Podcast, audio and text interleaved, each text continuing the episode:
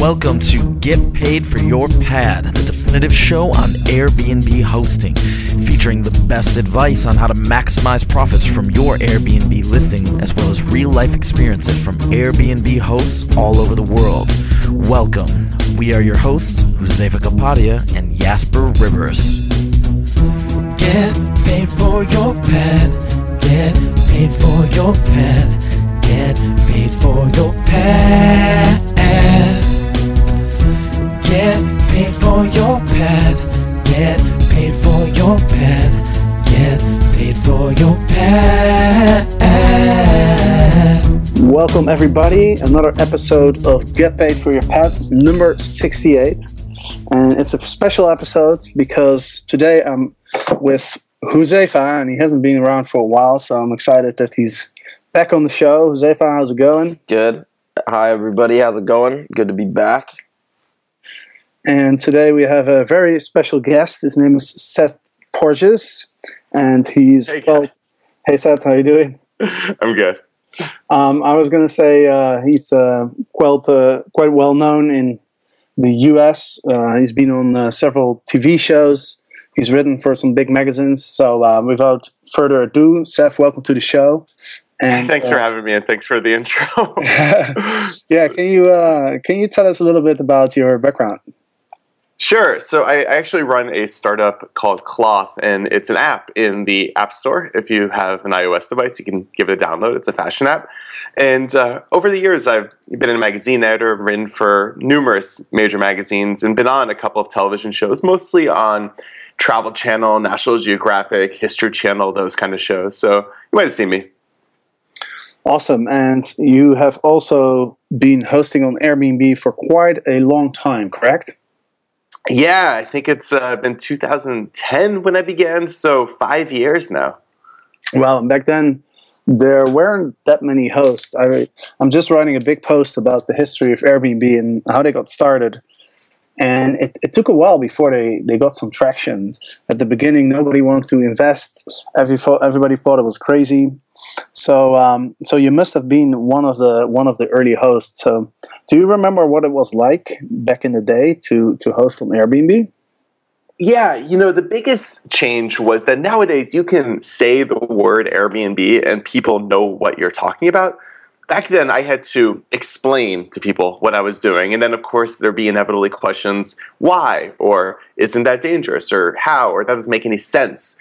Um, but nowadays, it's become so common that you know the mystery is, is all gone and that's sort of the biggest change but you know airbnb it came onto the scene and I, you're right like at first not many people really got it and people like myself like i think we really saw that this was going to be something big because we were shoehorning airbnb out of other platforms whether that was craigslist or word of mouth or whatever it was, there was this desire for people to rent rooms on a short term basis and to stay in rooms on a short term basis. But without a platform like Airbnb, it was actually just very, very difficult to do. And What Airbnb did is it came and they, in many ways, legitimized the practice and they made it safer and cleaner and neater and easier. Now, can you tell us a little bit about your initial listing? What what city was it in? What was what was kind of like the style, the type of the place? Yeah, sure. My initial listing is the same listing I have now. I've lived there for a number of years. And, you know, it's a two bedroom place, it's a duplex. And so it's actually really well situated for Airbnb because there's a ton of privacy. My bedroom is on one floor, the guest room is on a separate floor. It's really awesome for this. Um, and I had this extra room, and I didn't really want a full time roommate. If you've ever had a roommate, you know, inevitably you guys kind of get on each other's nerves. They have all their stuff. Uh, there's all these reasons I didn't want another roommate, but I didn't want the room to go to waste. And so I thought, well, wouldn't it be great if I could rent it out for people for maybe like a month at a time, sort of like a short term basis? Uh, and I realized, you know what, if you're a traveler and you're coming in New York, you know, unless you have unlimited money or an expense account, you can't really stay at a hotel for more than a couple days. It's just prohibitively expensive. And hostels, you know, are also rather expensive in New York and not really the friendliest places. And finding sublets is so painful in New York. It's just really hard to do. and I thought, like, man, I, I really wish there was an easier way to to match make this. And so at first, I put the room out on Craigslist before we'd ever heard of Airbnb, looking for short-term sublets that would stay maybe a month at a time or a couple weeks at a time. And I did this a couple times and had a pretty okay experience. Nothing really bad happened, but there are all these sort of flaws in the system. You know, inevitably somebody would check in and then a couple days later they go, "Oh yeah, my friend is staying here too," and there's really nothing you can do about it. And or uh, simply the act of asking them for money was really awful and painful because you kind of want to be their friend, and suddenly you're asking them for several hundred dollars in cash. It gets really weird. And when Airbnb came along, it actually just instantly solved all these problems. Suddenly, they were handling the transaction, the financial side of it. So you never actually have to ask anybody for money, which is really, really, it's hard to overstate how important that is to the process. But most important of all, they had reviews. And when you take a guest off Craigslist or word of mouth or anything else, you're you're hoping they're great. And oftentimes they are great. And even the best guests, though, you know, without a form of accountability, they're really not under any incentive to maybe clean up as much as they will or sort of act on the best behavior. But with the review system at Airbnb, and this goes both ways with hosts and guests, you have this built in incentive for people to just act nice to each other. And it kind of codifies this social interaction into a highly positive manner. And I think really it, it's sort of this um, invisible hand that kind of guides human behavior in Airbnb setting, but simply the presence of the review system and the fact that there is some accountability just makes guests who normally would be good great and that's a really important part of the process. It's interesting you mentioned the the payment mechanism. I also tutor uh, kids in math and other subjects on a platform using a platform called Wyzant and that is so important. The fact that Wyzant essentially handles the payment so it's, it's seamless. You don't have to, again, uh, ask for payment or request a check. And man, I can't tell you how how much simpler life is when you have that. And same is true absolutely for Airbnb. It's all done kind of behind the scenes. You don't have to deal with it, and uh, and yeah, it makes things makes things very nice. When you when you first got your listing going in New York, was there instant demand on Airbnb, or was it something that slowly gained momentum? Yeah, you know, I never really had any problems keeping my place booked. Uh, there was there was instant demand, and I think you know, of course, there weren't nearly as many people searching for places to stay in Airbnb five years ago as there are today. But there also weren't as many hosts, and so as demand has grown, supply has grown as well, and I have no idea which has grown faster, honestly. But in the early days, it wasn't difficult to get bookings because there just weren't many bookings for as competition. Um, one thing I have noticed change over the years, though, is the type of person who uses Airbnb. In the beginning, it really was a much more casual, almost couch surfing type customer but nowadays, it's people who are kind of using it, uh, you know, instead of hotels often, and a lot of business travelers. And so, in the early days, I think expectations were a little bit lower. Maybe you didn't have to be as diligent about making sure every surface was wiped down. Nowadays, you know, I, you really do have to provide almost a hotel-like experience because people expect it. And the type of person who uses Airbnb is a lot more of a, a mainstream traveler. It's not simply people who are sort of upgrading from the world of couch surfing. Yeah, and I think you see that with a lot of online platforms. You know, in the beginning, it's the early adopters who, who jump on board, and, and they just love the concept. You know, so they they're not going to be very critical um, about the platform. You know, because I know back in the day, um, you know, the site was very different. It didn't have all the all the options that it has now.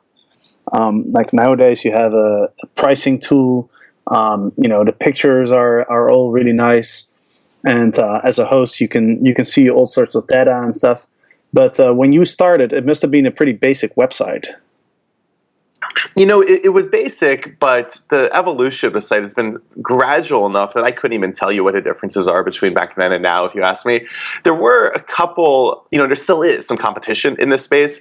And mean, back then though airbnb wasn't the dominant player. It wasn't the, the kleenex the name brand the coca-cola of the space and some people I knew who were kind of experimenting with short term rentals were cross listing on numerous spaces. And I think one of the reasons that Airbnb kind of won out in the end in many ways and is the default platform for this is that their site always looked pretty good. Hmm. It was always a really nice, appealing, very clean design site. And that's really, really key for this because it, it makes your place look better. It makes the entire experience welcoming. And what they did is they took this, what was sort of this gray market, semi shady activity, and they brought it into the open and they made it safer, cleaner, neater in order to that, they really did need a, a good looking site. And a lot of their early team were design people, my understanding is. And so I think they really, from an early stage, understood the importance of good design in this. Yeah, absolutely. I remember when I started, I actually listed on a different platform. Um, at the same time, I was using Wimdu as well as Airbnb, and I looked at all the others, you know, HomeAway, and and there's a bunch of others, VRBO, but I just felt like the other ones just didn't look as good. And Yep. Also, the it just looked kind of old fashioned, you know. When you, when you look Yeah. away, when you look at Airbnb, you immediately feel like, okay, this is this is in line with the with the current trends. You know you're right and and and and I think you're you are far from alone in that. You know, back then, again, before Airbnb was the default option, it was somewhat arbitrary what platform you would list on. And talking around, I found some people would list on different platforms, and they found they could get a little bit more money from Airbnb for the same listing just because it felt more upscale. And that you know, in in it's a very well run company with really smart people at top who've done an amazing job of hustling to make their platform what it is today. But you really can't dismiss the simple fact that good design played a huge part in them getting initial traction.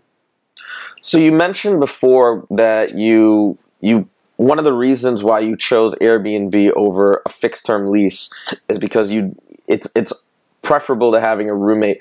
Have you have you also looked at the numbers as far as the breakdown like you know are you making it you know is it more profitable essentially to, to do it the way you're doing it or does it come out about even or have you looked into that at all?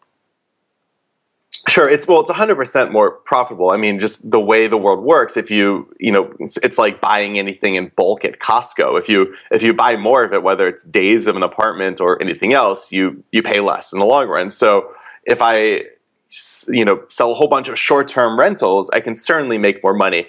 Uh, but it's not why I do it. It's, it's not why I, you know, certainly it's more lucrative, um, which is nice, but I do it because it's more fun than having a roommate. I get to meet more people, more cool people.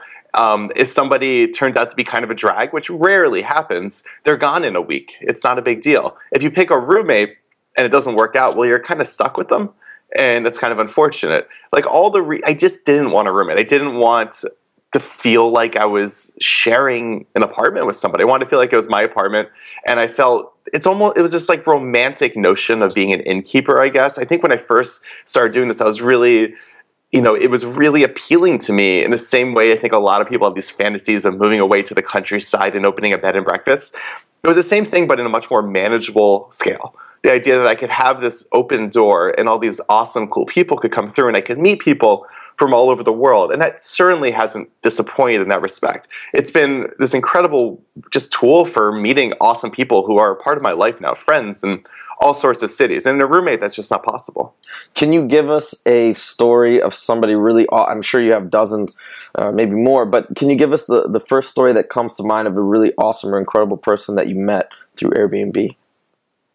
You know, a number of people who have actually ended up working with me on Cloth, my app, um, I actually met via Airbnb. Uh, one of my uh, tech guys met, I met, it's just a guest at Airbnb. One of my uh, now friends who kind of helping me with a lot of the business strategy and, and partnerships, all that stuff. He was a guest. It's been this incredible business networking tool in many ways. It's it's a really nice way to kind of penetrate outside your own bubble and meet people you just normally would never come across. And that's really fun. You know what's really interesting? Most hosts that we talk to, they hear about Airbnb first, and then they start considering uh, listing their place. But for you, it was the other way around. You yes, weren't happy absolutely. with your current situation, and you were actually looking for an alternative. And, and how did you how did you find out about Airbnb? You know, that's a great question. I think I might have seen one of the early news stories about it. It was, you know, before I had ever heard of Airbnb, as I said, I was listing my place on Craigslist for short term rentals. And it, as I mentioned, like it didn't really work. And when I saw Airbnb, it just instantly clicked to me as here is the solution to every single point by point problem I have. And that was really, I thought, you know, what's the harm in trying it out? Where did I actually hear about it for the first time? I, you know, part of me thinks it was a New York Daily News article from 2010 or 2009 in which the writer uh, rented an Airbnb, which was literally like a tent on somebody's rooftop in Manhattan. And I thought, like, oh, this is it. This is exactly what I'm looking for. And, you know, no turning back since then. Yeah, you know, for me, it was kind of a similar thing. I was renting out on, on the long term, you know, and I was traveling a lot. So I could never stay at my own place. And also, I was worried that my my renter wouldn't leave if I would ever move back or Yeah. want to move back, right? And so for me, it, it solved three problems. It's flexibility. I can stay in my house when I want. It's the extra income, and I'm guaranteed that the that the guests are are leaving. I'm never going to be stuck in a situation where I need to go to court to get my renter out of my house. Absolutely. and that's, that's, that is a serious issue in some cities that it's very difficult to kick somebody out. Yeah, exactly. And f- for example, in Holland, it's it's almost impossible if the if the person has stayed more than a year. I think you you literally have to go to court, even though it doesn't matter what the contract says. Yeah. And uh, we actually had a a person on the on the podcast a while ago. Her name was Ellie, and she's from Australia, and she was in real estate, and she had like ten properties or so. And at some point, she had two or three people at the same time who weren't paying rent and she actually did go to court to get those people out. And it turned out to be such a pain in the ass. She, she lost out on, on two or three months of rent per, per property, so she lost a lot of money. And then she literally took all her properties and, and put them on Airbnb, and now she's she's got like ten Airbnb listings basically. Yeah. So it's uh, it also reminds me of uh, of our very first interview that we had with our friend Chris, who was renting out in in Canada, and he had a really awful uh, roommate, and and so he got so sick of it that after his roommate left, he never wanted to sublet again. So um, let's uh, let's talk about your listing a little bit. I, I had a look, and the first thing I noticed was that you've got a lot of Q and A on your description. Yeah. I thought that was a, that, that that's a great idea. Yeah, you know, I, I think I stole that from some other listing I came across. You know, you find if you host an Airbnb for any length of time, you get the same questions asked to you again and again and again. And I thought, all right, I'll just put them up front. Um, and it has saved me so many hours just in terms of writing the same answers again and again and again to people. Now, when you have when you have guests check in, do you normally sit down with them, have a cup of coffee with them, and get to know them, or is it is it a case by case thing that you sort of uh, evaluate?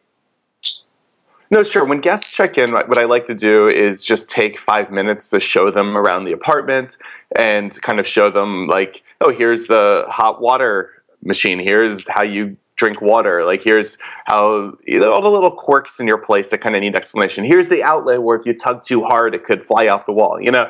Um, and it's a good way to kind of get acquainted with them and show them, oh, here's a really cool place, but here's how you kind of make the best use of it and that's sort of my standard operating procedure. One thing also that you might have noticed in my listing, which is, uh, you know, I think some other people have mimicked since, and I, I maybe I was the first person. I don't know, do this. I don't know if that's the case. Is um, I put a little code phrase in my listing. If you're a host on Airbnb, you know that you really just want people to lead your read your entire listing before they message you because oftentimes, you know, you'll have people who message you thinking they're getting the whole apartment, but it's really one room because they just didn't bother to read it.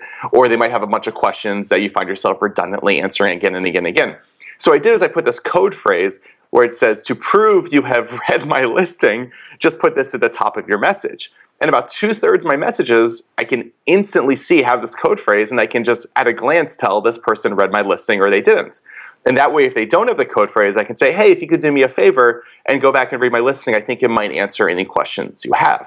And that there does a couple things. It, it instantly tells me who's read my listing. It saves me from having to answer the same questions again and again and again. And guests kind of like it. It feels like they feel like they won a game when they come across this this secret listing. It's kind of fun. Um, but I kind of I, I stole that from David Lee Roth, who famously, according to legend, had these incredibly complex tour riders with all of these details about how what color the couches had to be and how the pyrotechnics would work. And he had this one detail in there, which was that he needed a glass full of just brown M and the point wasn't that he wanted M and M's. The point was he wanted to make sure they read the entire thing because there was complex pyrotechnic information. If they didn't, they could have caused an accident. And so we could instantly tell by the presence of M&Ms that they had read the entire tour rider. And so I kind of stole that concept and applied it to my Airbnb listing where I can instantly tell by the presence of this code phrase whether or not they've read my entire listing. And that's just been, I think, my favorite little hack. Oh, that's really cool. I've never heard that before. Uh, we're planning on doing a a series eventually of particular cities, hotspot cities in the U.S., like San Francisco, L.A., where we have almost a roundtable discussion of hosts talking about the, the places that they like to recommend. Obviously, New York, huge Airbnb city when when you have guests come in, what are some of the places? What are some of the places in your neck of the woods that you like? You have to check this out. This is amazing, and this is a great restaurant or a great bar, etc.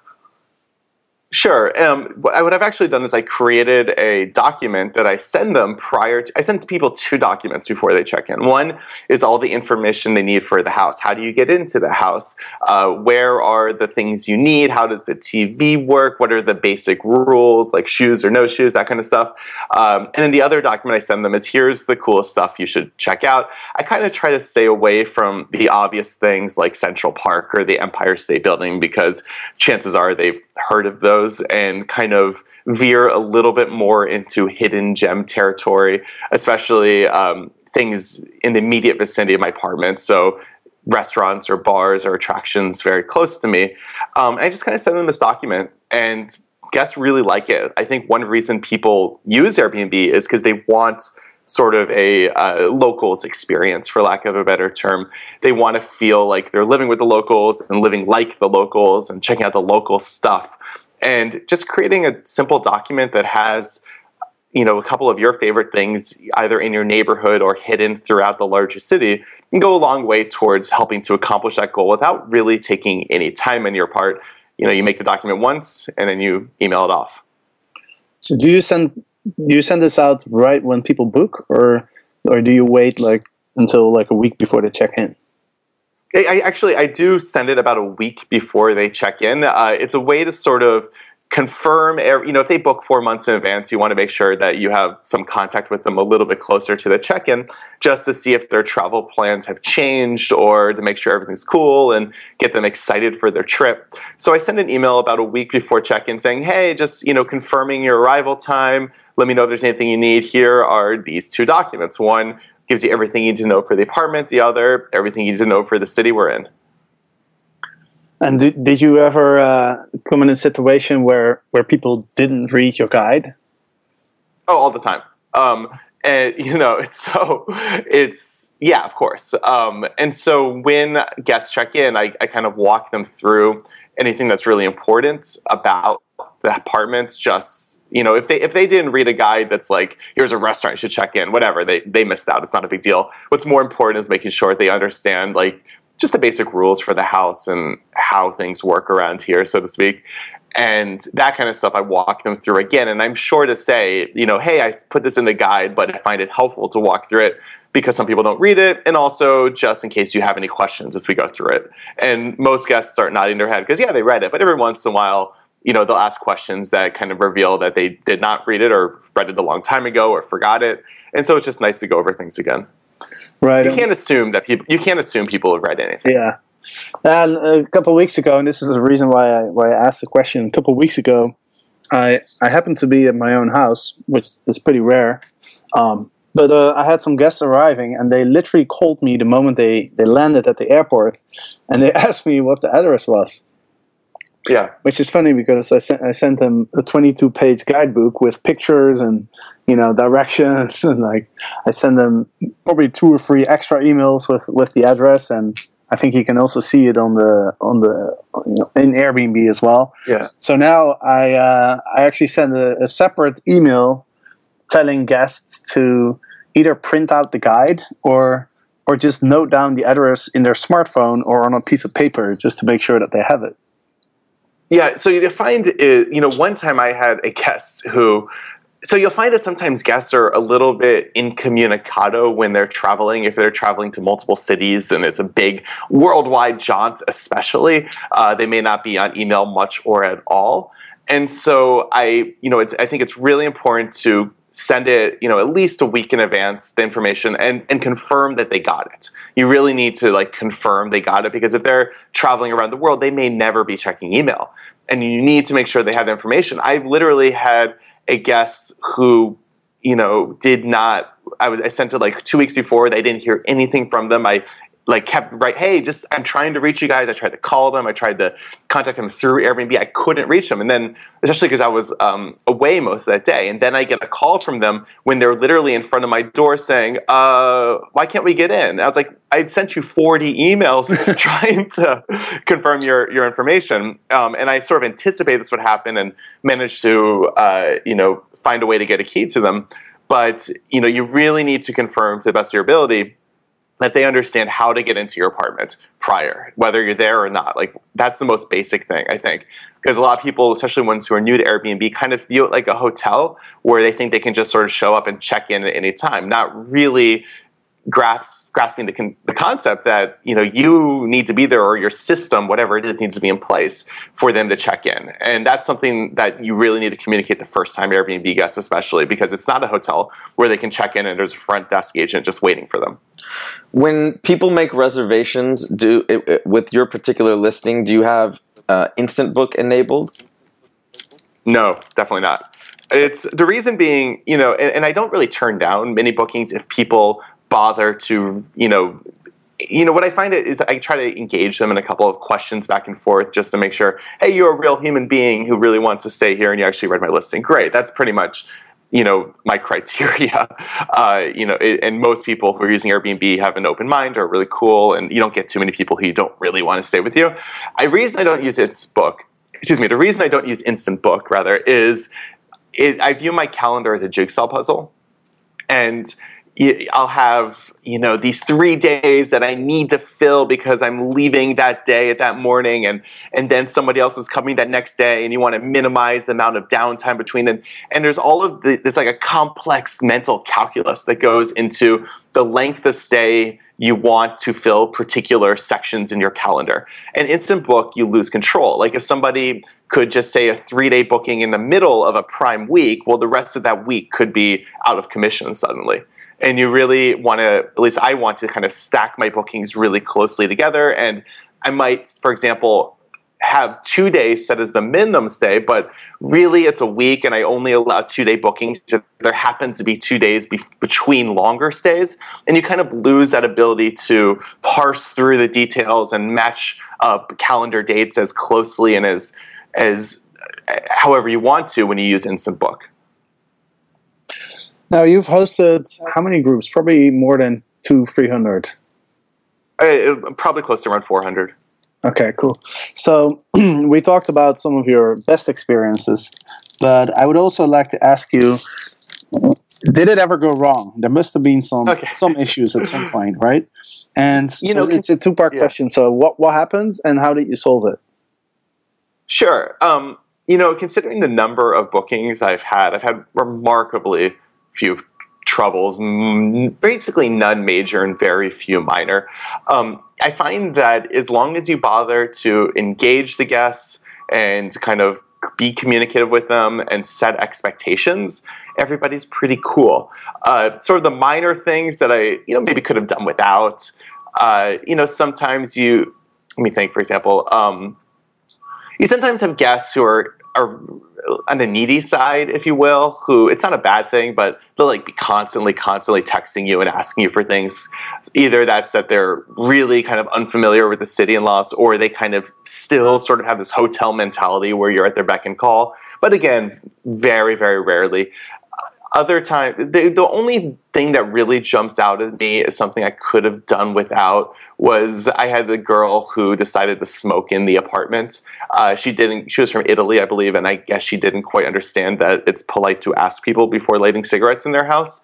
But once we uh, kind of identified what was going on she was extremely apologetic I think in Italy it's uh, it's pretty normal to to, to smoke. A little. You know, smoke. I- I. I, have friends from Italy, and I asked them about that, and they say you still ask people before lighting Yeah. in their house. It's- so that was I could have done without that. And when Well, that- also, that's the worst Yeah. in for, in for over 400 stays, then I think uh, you know. yeah, I mean, it, there's really no problems. And again, like no, I don't think anything has been broken more than like a like an IKEA glass or a plate, and nobody has stolen anything that I'm aware of. Um, and you know, like people ask, like, "Oh, aren't you worried that somebody's going to steal something?" And I say, like, well, you know what? If you're looking to rob somebody, doing it via a service that has their credit card information on file is probably not the best way to go about doing it. And I feel I feel pretty secure with my Airbnb guests, especially because I live there. You know, it maybe I'd be a little bit more cautious about locking things up or hiding things if I uh, was dealing with guests when I was not present. But because I live there, it's a little bit different. So, for all those hosts out there who are thinking of getting starting, already started, what piece of advice or pieces of advice do you have to offer as far as getting a listing off the ground, etc.? Yeah, definitely. Uh, you know, I think what you got to do is be on the ball in terms of replying to messages because people who send Airbnb messages, you know, they're worried that they're not going to get a place, and that if the first person who offers them something, they're often going to go ahead and book. And if you wait a day to get back to somebody, you'll find that somebody else has already taken them in. So you can't dilly dally. You have to like be on the ball. Using the app is really helpful because it can send you an alert when you have an incoming message. So totally, totally do that. Also, set your prices a little bit low at first. It's really, you know, you, once you get a couple reviews and some momentum, you can raise your prices a little bit. But you need to get those initial reviews and those initial bookings. And lowering your price by a couple dollars is definitely helpful at first, especially because if you, being a new host, don't have any reviews, you'll find that a lot of people are hesitant to stay with you, just as you might be hesitant to take in a guest who doesn't have any reviews. And so I think you really need to kind of take that into account when pricing your place. Uh, so that, that definitely helps. Um, make sure you're really detailed in your listing and make sure, even if you haven't had a chance to take advantage of the free photography from Airbnb, which you definitely should do because they send you a great photographer for free to take these photos, which are totally awesome.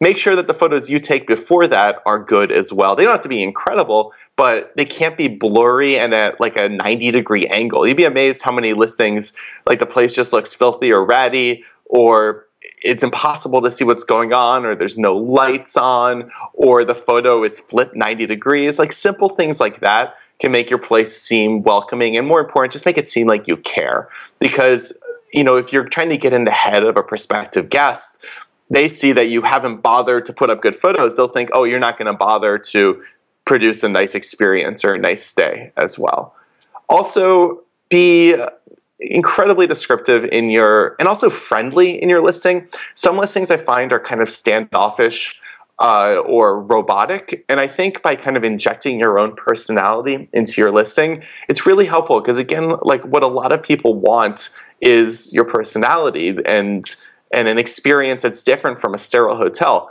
You'll find that as a host, you know, half of what your reviews are about isn't about your place, it's about you. And you know, you being your best self and and showing people your personality is really important both for getting in bookings, but also making sure that the, the guests are satisfied with their stay. Well, that's uh, great advice. I uh, definitely agree with everything you said. And I want to go back to one thing you said. You said when you start off, you want to uh, lower your prices, you want to make it competitive to compensate for the fact that you don't have a lot of reviews and you don't have a, a good reputation on Airbnb yet. And I think that's very good advice. My question is how do you determine your prices right now? Sure, it's uh, you know, I think the best thing to do is kind of browse around your neighborhood and see what comparable apartments are going for. And you can't really just take what they're going for. You have to see which ones what they're going for, but also which ones are actually getting bookings. Because if something is going for a really high price, but there's no reviews listed for it, or their calendar is totally unbooked, well, that tells you something. So you kind of have to just poke around the neighborhood and see how booked are calendars at different price points, and then kind of work with it there. And I think one thing that's also helpful to do is change your pricing over time. So you know, obviously, if you're talking about something four months from now, you have more time to find a guest for it at any price point. So what I like to do is, you know, raise my price by just like a couple dollars, not much, for further out bookings, and then lower them as we get closer and they remain unbooked. That way, you kind of can, uh, you know, make them more appealing to people when you yourself don't have as much time to book them. And do you adjust your prices for seasonality, um, maybe day of the week versus weekends or special events like Christmas, New Year's, or when there's a big event going on in town? Yeah, I don't really do it for weekends because most of my guests are, you know, staying for about a, a, week in total or so, and I don't typically have just like weekend guests. That's, I mean, that's a New York thing. If you're dealing with certain locations, you're getting a lot of weekend guests. So certainly, like maybe Las Vegas or somewhere that's primarily a weekend spot, like the Hamptons, like those people will definitely be able to raise their prices for the weekend, but I kind of keep them consistent from day of the week. I do raise them a little bit, really not much. I mean, like three or four dollars, and uh, for certain holidays that a lot of people come to New York for, as well as peak season. The only really down season in New York is like January, February. Uh, New York, what's good about New York is there's always people coming to New York. It's not a seasonal destination and you have people who are coming for vacations but also for business. And so you have people constantly looking for places in new york which is really makes, makes it a uniquely great place to be an airbnb host. January and february tend to be a little bit slower so you do need to lower your rates a little bit then but not by too much. Have you heard about the pricing apps that recently have uh, are becoming more popular like beyond pricing and everbooked tell me about those. What do they do? So basically they directly connect to your Airbnb listing and they update your prices with the optimal prices and they calculate this based on uh, demand that they see for other Airbnb listings as well as uh, flight data, uh, hotel bookings, and, and all sorts of other factors. They, they basically have, they specialize in calculating those optimal prices. They have like statisticians and um, data engineers and data analysts and, and all those people who are really smart. And uh, that's all they do. They calculate prices and they automatically update your listing every single day. And and you know I use beyond I use beyond pricing for my listing in LA and and it, at this point too, because it's still, I think it's still technically beta in the beta version, but it's completely free and it's awesome. I can't tell you already. It's, I mean, it takes all the work away, and it's definitely in certain cases priced higher than I would have, and I've still gotten uh, list, um, sorry, requests and bookings. It's been fantastic. Huh? I, I'll definitely give that a shot. Yeah, and actually, we we uh, I, I talk to the CDO quite often, and um, of Beyond Pricing, which is what I use, and we have a, a special code. It's GP four, as in the number four, and then YP, so abbreviation of Get Paid for Your Pad, and you can get you can get three months for free. And what's okay? I'm going to enter this right now. say, your, say your code one more time. GP four YP. Okay. So so basically, um, what you can also do uh, for for those who want to check it out, they have a demo section. So you don't even have to sign up. You can literally just put in your your Airbnb URL, press the demo button, and you can see the prices that they would recommend. But like Huzefa said, it's what's really cool about it is that you never have to worry about updating your prices anymore. Because what I what used to happen to me sometimes is I would update my prices for the next couple months, but then I forget to update them for like five or six months out. And then some, somebody would book my place for New Year's, and I, I forgot to raise the prices. And in Amsterdam, you can you can charge double, if not more, around uh, New Year's and Christmas. So I I, uh, I had to decline the the booking because I forgot to update my prices, and I felt kind of kind of stupid about mm-hmm. that. Anyway, um, give that a shot. yeah, you should give it a give it a try. It's uh, pretty convenient, and uh, I'm definitely making more money now because of it. Um, all right, so Seth, thank you so much for your time. It's it's been awesome talking. We've been going for quite a quite a while, and I'm sure we can continue for a few more hours if we if we uh, if we have the time. Um, but f- thank you so much for for being on the show, and uh, and good luck with uh, with your listing. And of course, Huzefa, it was good to have you back as well. Absolutely, my pleasure. And for all the listeners, of course, every Monday there's a new episode. We'll put up the show notes for this episode at getpaidforyourpad.com forward slash podcast, where you can also find all the other 68 episodes that we've had so far. We're, we're almost at one year, not quite, but um, but definitely have some some cool episodes coming up as well. So thanks everybody for listening, and we'll see you next week. Get paid for your pad. Get paid for your pad. Get paid for your pad. Get paid for your pad. Get paid for your pad. Get paid for your pad.